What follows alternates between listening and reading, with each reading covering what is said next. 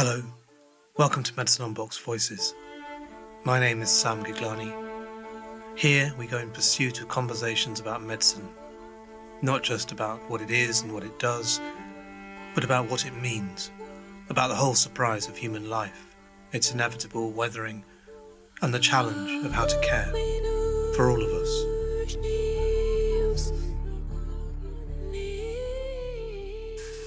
Hello, I'm here in Lancaster University today with Jen Ashworth. Jen is a writer of fiction, including four novels. She's a lecturer in creative writing at Lancaster University and a fellow of the Royal Society of Literature. Her most recent book, Notes Made While Falling, is a um, a meditation, I guess, on illness, language, the fragility of life, meaning, hope, storytelling, writing, everything, and it blew me completely away. Um, to be to be honest. Jen, welcome to Medicine Unboxed Voices. Thank you very much for joining us. Thanks for having me. Um, you say you you said to me, doctors make you nervous. Yes. Why? Um, because I I imagine when I am in the room with a doctor that there's a diagnosis happening or not happening, that there is a kind of um, authority that this doctor has or believes that he might have. A he. A he, yeah, yeah. And I've seen lots of women doctors as well, but um, that, that he or she believes they might have to tell me a truth of what's going on inside better than I could tell it. And to be wrong, Um, or just that that the, the, just the belief in their own version. Yeah, yeah, that their version of me is the right one. And this is why we go to doctors because something's going on inside that we don't understand and we would like some expertise on it. And it is it's how I have been helped by doctors as well. But it, it is a really it brings out an inner twelve year old in me that wants to be quite um, sort of break windows and shout. I, mean, not going to do that today. I'm going to sit nice in this chair. I don't believe you, but you're. but we've both agreed we're allowed to swear. Definitely. Yeah. All right. So just going back to your twelve-year-old, I'd like to. I, I do want us to talk about your encounters with medicine, Okay. if that's all right. But I'd like to start by just asking you about twelve-year-old Jen, Yeah. because you, you had a. Um, a tussle with authority, I both did. With, both with parenting and Yes. and with religion. Yes. Do, are you all right just to say a bit about that? Absolutely, yeah. Um, so I was brought up in um, a LDS family, a Mormon family. Um, we lived in Preston, a working class upbringing. Um, you know, I never went without food, but it wasn't um, a particularly privileged upbringing. Um, my dad was not a member of the church, and he was quite a kind of angry, sometimes violent person. And around the age of, I think I was about 11, I refused to go to school. Suddenly, Suddenly, I think I'd been going about a week, and then I just decided that I didn't like it and I wasn't going to go anymore. I was a very bookish child. This is what the teachers all said about me. She's very bright. She's going to do great at high school. And I went and decided that that wasn't going to happen, and I didn't go. And that opened the door for lots of authoritative professionals of varying types to get involved. So there were doctors, GPs. Um, child psychologists, social workers, education welfare officers, um, all kinds of people whose job it was to tell me what was wrong with me and to tell my parents what was wrong with me. Um, the authority figures in my faith community that I was brought up in, that's how I experienced them as well. It was their job to tell me what was wrong with me. And that is how I experienced the world as a as a child. I, when I think about that, and when I really get in, you know, really get into the body of that twelve-year-old again, I think, gosh, it was no wonder I was so angry. You know, I was difficult. I refused to go to school. I ran away. I broke things. I was quite violent sometimes. Um, I was pretty horrific to to bring up, and I think I'd felt a lot of guilt about that for a long time, and I didn't understand why I'd acted like that. But now, when I look back and I think that's what the world was to me, it was a series of grown ups telling me what was wrong with me. Do you think that's a, to some degree or the other, a common experience of a, a young, pre-adolescent child? Um, yeah, I mean, I guess uh, you know the the thoughts I was thinking and the feelings I was feeling. I think were reasonably typical adolescent growing pain type stuff. I was very extreme in my emotions and in my thoughts and in my behaviour, but I think the environment that I was in was quite extreme Yes. as well. That my experience of Mormonism was quite authoritarian. Um, my experience of being parented was was quite difficult. My experience at school was very difficult too. Um, it's quite hard to be solely valued for being good at doing essays. And it would have been, I guess, unimaginable then to you and to those around you that we'd be sitting here having this conversation in Lancaster University with you supervising PhD students. I still think it's hilarious.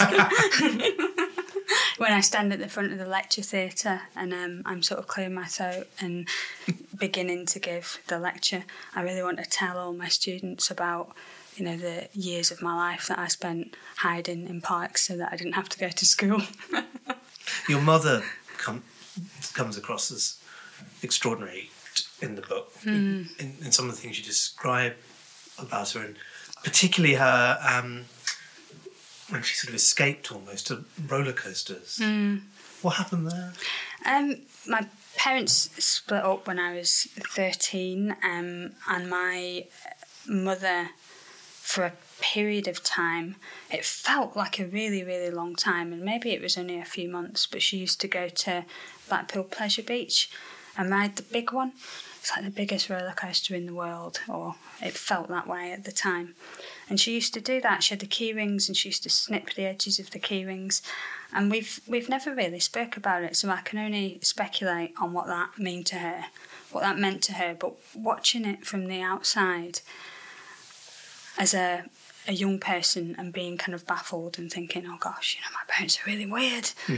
And then looking back at it as an adult and being a mother and being a really weird mother myself um, and having all these eccentricities helped me, maybe not to understand, but to make an imaginative leap as to what might have been going on there.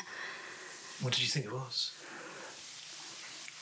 I think if it was me doing it, what would appeal to me would be that sense of being strapped in tight and safe and feeling fear at the same time.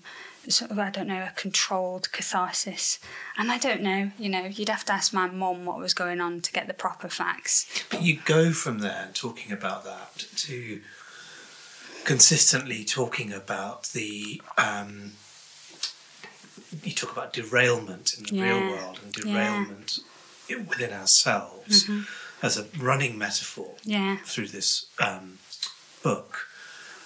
And you almost, as a writer of fiction, which is premised largely on clean, coherent narratives, start to question that, start Yeah. to question the veracity of that Yeah. way of understanding or describing the self or the world. Yeah, I think there's a, a, a quote in the book. I think it's David Lodge who's talking about Virginia Woolf, I think, and he hmm. mentions the railway line hmm. of the sentence hmm.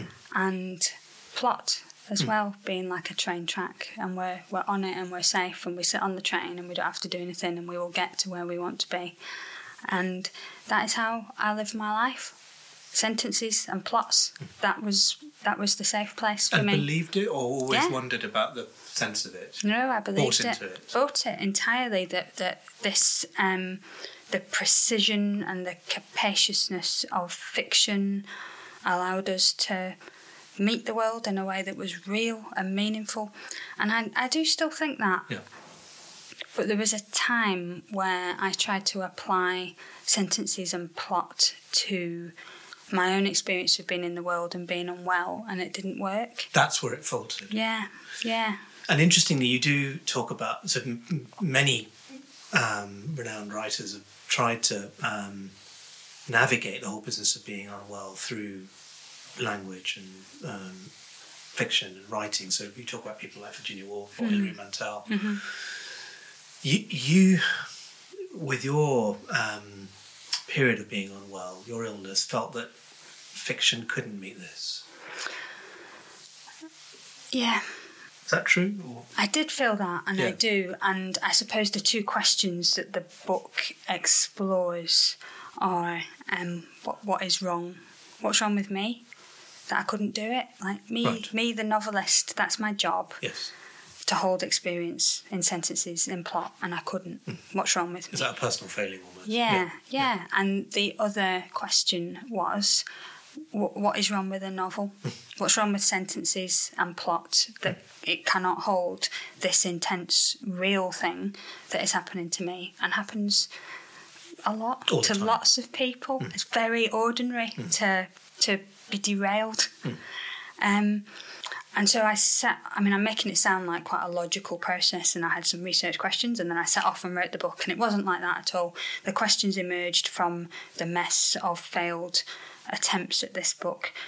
And I don't think the book provides a, a neat or a satisfactory or a even adequate answer to those questions. Self-fulfilling, yeah. Yeah, it just looks at them in from lots of different directions through my own experience, through literary and cultural theory, through the experience of other writers, through the experience of fictional characters. I don't know how um, scientifically reliable that is as a means of investigation, but I looked at it through all the lenses that were at my disposal.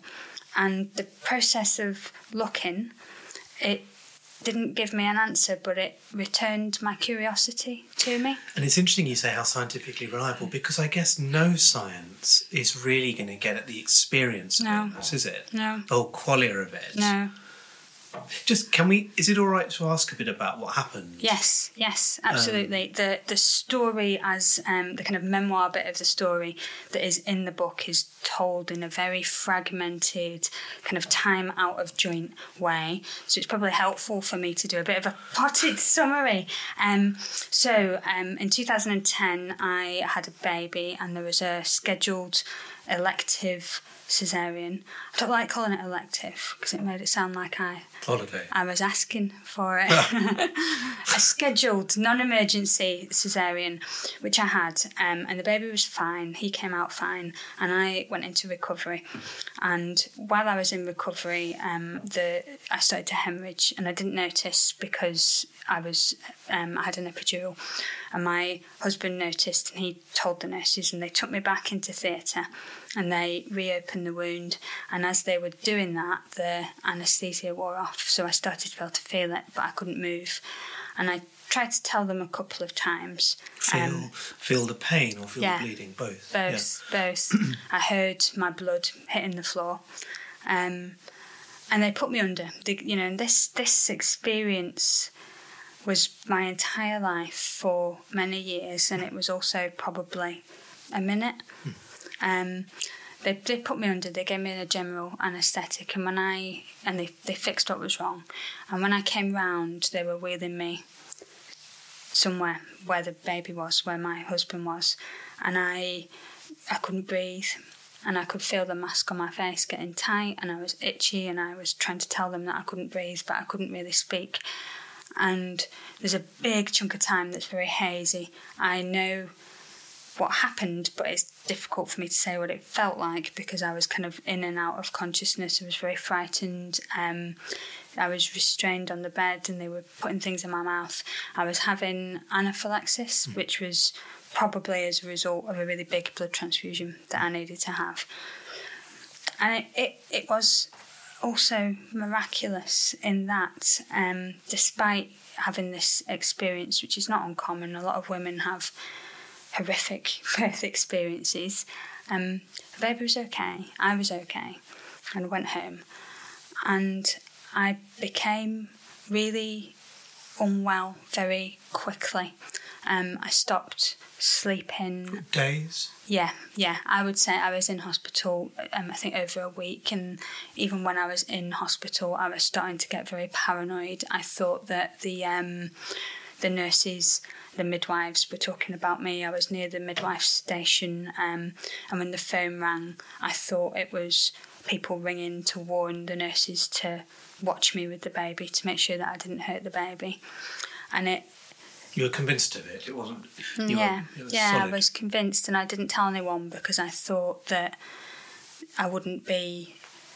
I guess there was two things happening. I thought people wouldn't believe me, and I thought I shouldn't let the cat out of the bag that I knew what was going on. I should Because because then I'd, I thought I'd go to jail. Hmm. Yeah, I did. And is it then- all right talking about this? Yes, Yeah. it is. It is. It's. I'm. I'm finding it really tricky to kind of make it sound remotely plausible because I don't feel that way anymore. So it's very difficult to communicate that. I know it sounds ridiculous and irrational and crazy, and there's a bit of me that wants to say. You know, and, and I should have just said to someone that's how I was feeling, and then they would have given me a tablet and made it go away. But I didn't. But not at all ridiculous. Um, not at all. No. it was um I regret not not um saying that I was ill, but I didn't know that I was ill. And when I got home I was very angry, um I was very paranoid. I started drinking because I couldn't sleep at all. Um and so I used to drink to try and get to sleep, and then that got me in a lot of trouble and stopped working. And it went on for a, a really long time. How long? I think I was very, very ill until my son was maybe about two, Right. and I was quite ill until he was about five. Yes. And I, I think I was only. I don't really know what getting better means. Hmm. I still find it very difficult to come to terms with the fact that that happened, that that's possible to lose your grip. When you say that, I don't really know what getting better means. Hmm. Is that, in a sense, the question you're asking in this writing? Yeah. I think when I started to try and write about it, I felt the pressure of genre. That if it was going to have a plot, it would need to have some resolution, some end point. And if it was going to be a memoir, um, generally when people write memoirs about being ill, they're really stories about getting better. Um, and I didn't have any of those stories to tell. And do you think do you think there's a clamour for that? Do you think we, when I say we, a society, the medical profession, but also readership, wants the kind of full arc and the, you know, the reaching of the of the like insights healing. at Yeah, the end, the like the epiphanies, yes, yeah. yeah, I think so. Um, I think, I think it's a wish. I think it's a lovely wish. It's what you know when people read this book, and quite often they say to me, "Are you better now?" And and that is. Uh, maybe there's two things going on there. One is um, I care. I hope you are no longer suffering, and the other is this is hard to hear. I, I want to know that it's stopped, that it's finished. Yes. There's there's no more of this. what, a retreat from the sorrow. Yes, and and yeah, I'm a reader like everyone else, and I like the, the the good ending and the insight achieved and the wisdom shared, and we go to books for that. And I guess I just didn't have that. I did not have that type of story to share. So if I say to you now, "Are you better?" The question's almost the wrong question. It do, yeah, it doesn't quite make sense to me. I I I think that I live pretty well with the knowledge of how badly things can go wrong Right. and how helpless we can be in the face of that. And it's it's a something I have to it's a practice rather than something that I got and that's it now. Um, it's not all in the rearview mirror. It's every day, and I, I don't know if what burst into my family life and my professional life was illness, or if, if it was um, that I was faking being well up until that point, and that actually being unsure of what was real and not, and being very vulnerable, and being very frightened, and being very raw in the world, that is just my natural way of being, and other people's natural way of being. I don't know. I don't know. But it calls into question, doesn't it, what we mean by all of these Yeah. terms? And you, I'm sure, will be the first to acknowledge there's a spectrum here, and at one end of the spectrum will be terrible um, suffering or risk of harm to self yes. or others, which Yes. might legitimately be pathologized Yes. and you know within diagnostic criteria and Yeah. therapeutics and the like but to the left of that is a vast grey Yeah. expanse that's normal or abnormal Yeah, both yeah.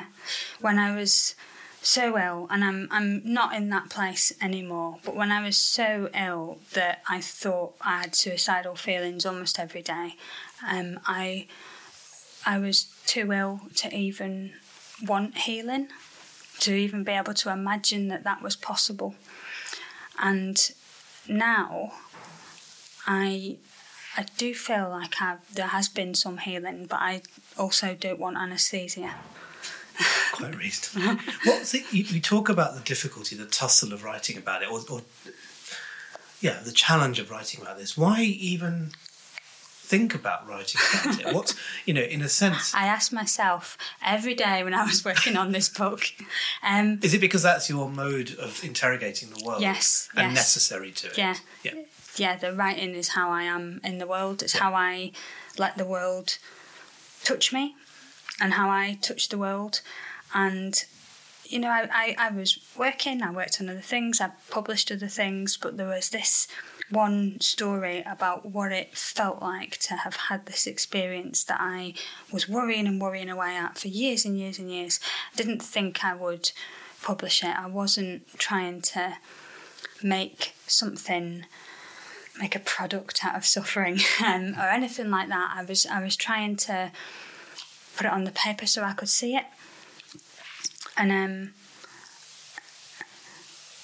I think at times it was quite compulsive. It, you know, it's one of the questions that I raise in the book, and I definitely think about that kind of compulsive worrying away, thinking, imagining, reimagining. Some of my symptoms were psychosis. How is that different to frenzied, involuntary imagining? There's, there's, the writing itself was quite unhealthy at times. Is I guess what I'm trying to Unhealthy say. Unhealthy because it was painful. Yeah, But so for you, that pain was necessary. When when you say it's how you meet the world or contact the world, so you're. It's more than just trying to communicate something to me as a reader. It's almost making sense of it to yourself. Yeah. Is it? Yeah, I think that's how my writing changed because of being ill and because of writing this book. That previously I wanted to use writing to speak, to communicate something about the way I saw the world, the way I imagined the world might be. And afterwards, it's more about listening. It's more of a process by which I shed um, my layers, my armour, my certainty, my expertise, and let the world get me. And it does hurt. Yes. But that's okay. Yeah, it's good too. I just wondered if you might say a bit about where you, where, where to me anyway, you seem to arrive, which um, is the old Eliot line, isn't it? The end of all our exploring will be to arrive where we started and Yes. know, know or not to know the place. Of, but you, you arrive at this conception of the adi- I, just the fact and the idea of our human fragility that is Yeah. shared Yeah, and that in many ways is an obvious thing it's it's stated over and over but you articulate it and clearly feel it very very precise very very um, precisely in the book can you say a bit about I mean, maybe you may not be able to attach precise language to it um, now, but what is that feeling? What's that recognition? Um, you know, before I was ill, I was ill. I was I was struggling with lots of wounds from childhood, as we all are, and the way I dealt with them was with competence of varying kinds, kind of professional and creative, and kind of control strategies and and all this stuff, and you know it didn't work. And then I, I got to the end of the book, and the last chapter I wrote very quickly, and I and I wrote it last. That doesn't always happen, you know. We kind of write out of order, but it really is the last. It really is where my thinking brought me to, and it was something to do with the truthfulness of our utter vulnerability and the lack of control we have, and maybe a kind of acceptance that the world is not how I want it.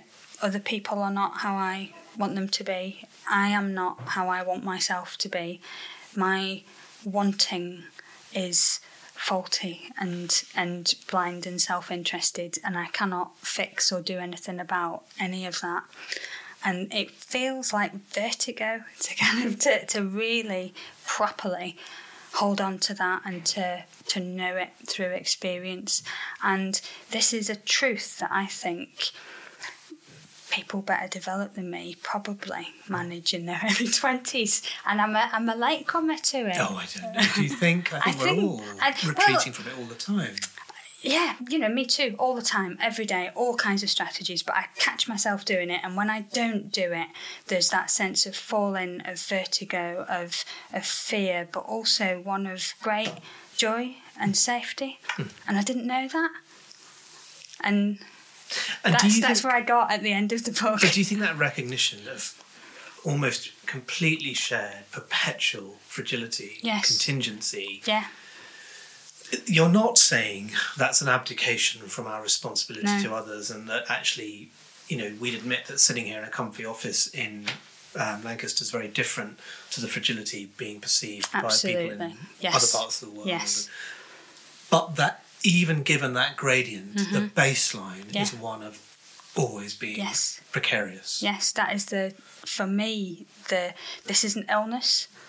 Having that sense, feeling that, feeling it very, very keenly, struggling to live while feeling that is not being ill. That's that's probably being quite sane. Yes. And and yes, you know, it is different and we are cushioned in ways that make us feel safe while doing untold harm to others, hmm. me, you, everyone listening to this. And it doesn't nullify our responsibility to for activism, for for change. It makes it possible Because, because because I don't I don't feel so defended. I don't feel so different. and you recognise you, that, that you have exactly that in common with Yes, yes, others. yeah. Not all the time, you know. I still like call people. We we are doing swearing, aren't we? Yeah. I still like shout dickhead out Yeah. the window when I'm driving. Yeah. You know, it's it's it, it's all of that. It's it's I am all the things that I was and this, which is new. And that was the bit of the book that surprised me. We talked about how I would end a book like this. There was not the kind of climatic scene, the resolution. The book, you, you gave that like brilliant quote from George Eliot. The book does end where it starts. I begin um, being cut up on an operating table, and I end the book lying down on uh, a city um, being painted by someone, uh, which which felt kind of similar in lots of ways. So it does end where it begins. There was no big leap forward. It was just the, the tiniest change that meant everything. Do you- what does that mean for the idea of hope then? If if if you arrive at an idea that the perpetual falling is just the human condition, that's Yes. what human life is. Yeah.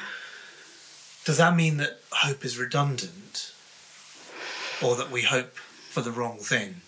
I, I think um, hope is probably a bit like, I don't know, booze and fags and shopping and A sex. an analgesic. or not. It, it, it kind of depends on how you use it. We can use hope to anaesthetise ourselves to the reality of our current situation, or we can use it to power activism that comes from love. Um, so, so both of those things. I I know that for me, I only started to act with compassion towards other people once I had fully been able. It's very paradoxical. It makes no sense at hmm. all, but fully accepted just the brokenness of everything. Hmm. And you, And I just really want to emphasize here that I'm kind of not trying to sell myself as some kind of guru or saintly figure. I'm, I'm kind of thinking about how these words might be taken out Well, of to everyone context listening, I'm just gonna testify it, to that. Absolutely dreading it. no, well, it's, hard not to sound sanctimonious. It's and I just, yeah, it's and I- pedestrian, isn't it? And I kind of, you know, I guess what I wanted to emphasize so much was how ordinary this is about Yeah. how my experiences of, um, you know, a difficult childhood and being parented in a in a well-meaning but clumsy way, um, having a difficult adolescence, having a difficult birth, all of these things are completely and utterly normal, and through that, just like really trying to accept the normality of humanness, something else amazing happened. Well, and part of that is also accepting the normality. I mean, in medicine, we encounter this all the time where things like um, human mortality Yes. just get so estranged yes, from the lexicon, yes. even. It's it's it's so. I mean, it strikes me as so unbelievably weird. When I had my first child, which was, um, you know, very ordinary birth. Everything was fine. And I went home after six hours, and I was pushing the pram around, and in complete dumbfounded shock. And I, you know, and everybody thinks that. Everyone brings home a baby from the hospital and goes, "Oh my gosh, you know, yeah. yeah, what have I done? How are people letting me do this?" And that that people die, you know, and, and you know, again in hospital, you know, and it is the the most mysterious, strange, obscene, incomprehensible thing. And we make these buildings, and people are in there wearing uniforms, and and everything's very normal, and it's yeah, the world is stranger than we think. Suddenly. uh, just talk a bit about. I, I hadn't realised or made the link between the the etymology between prayer and precariousness. Yes. And you you you close by um, bringing these ideas together, fragility and prayer, and even creativity. Yes. I think I was trying to get at what had changed, what was different. This isn't a book about getting better, but it is a book about change. And I was brought up a Mormon, and the, the way that I understood prayer, and many Mormons will disagree with me on this, but the way I understood prayer was that if you were good and you asked in the right way, um, God was some kind of fruit machine and would would deliver something or would manipulate the world to your liking, and it never worked. it's outrageous that it didn't work, and and my writing was in some ways like that. I would manipulate language. I would manipulate imaginary worlds in order to do something that I wanted. And something changed, and my understanding of prayer became kind of doesn't matter if God is there or not at all. It was about bringing my own mind into line with the way things really are. And that writing, create a creative practice, became more about listening, about being open, about getting out of the way of the world. They sit together, these They things for you. They do. openness, compassion, uh, you know, often hijacked word, openness, compassion, comfort with falling, precariousness, they're all on the same line. Yes, yeah. Do you think, just in the last couple of minutes, you might just read us a bit? I will. Last, are we allowed to have that last chapter? Yes, I will. So, this is a bit from the very last chapter, which is called How to Fall Without Landing Celestial City. And I'm really pleased to read it because I normally read from the opening, which is um, kind of slightly unhappier and more gory than this bit. To write or to pray or to find a home in falling means to give up hope entirely to abandon the illusion that there's a future moment that can be striven to or imagined or drunk or eaten or earned or run or cut or dreamed towards. It means here. There is no cure for the chronic condition of human nature. These are the facts that I live with. I have always lived with them, but surrendering to them entirely is the thing that finally brings the fiction back the will and capacity to imagine, the conditions of compassion and curiosity that are essential for inhabiting the mind of a sentence, a story, a fictional other. Still, I will always struggle, and I will probably always fail to find a way to write fiction that honours these facts and does not attempt to decorate, nor numb, nor conceal them. Though now, when I've come to realise that writing itself unsticks me, when I let it, it is a process that, when its hopeless difficulty is adequately surrendered to, dismantles all forms of expertise, specialism, and mastery. When I let the writing work, any carapace of teacherly or writerly authority swiftly dissolves into mere curiosity. It is a way of getting lost. Jenn Ashworth, thank you so much for speaking to us. Thank you. Thanks for having me. Medicine Unboxed keeps its large audio and film archive online. Do take a look. But for now, thank you for listening, and I hope you enjoy it.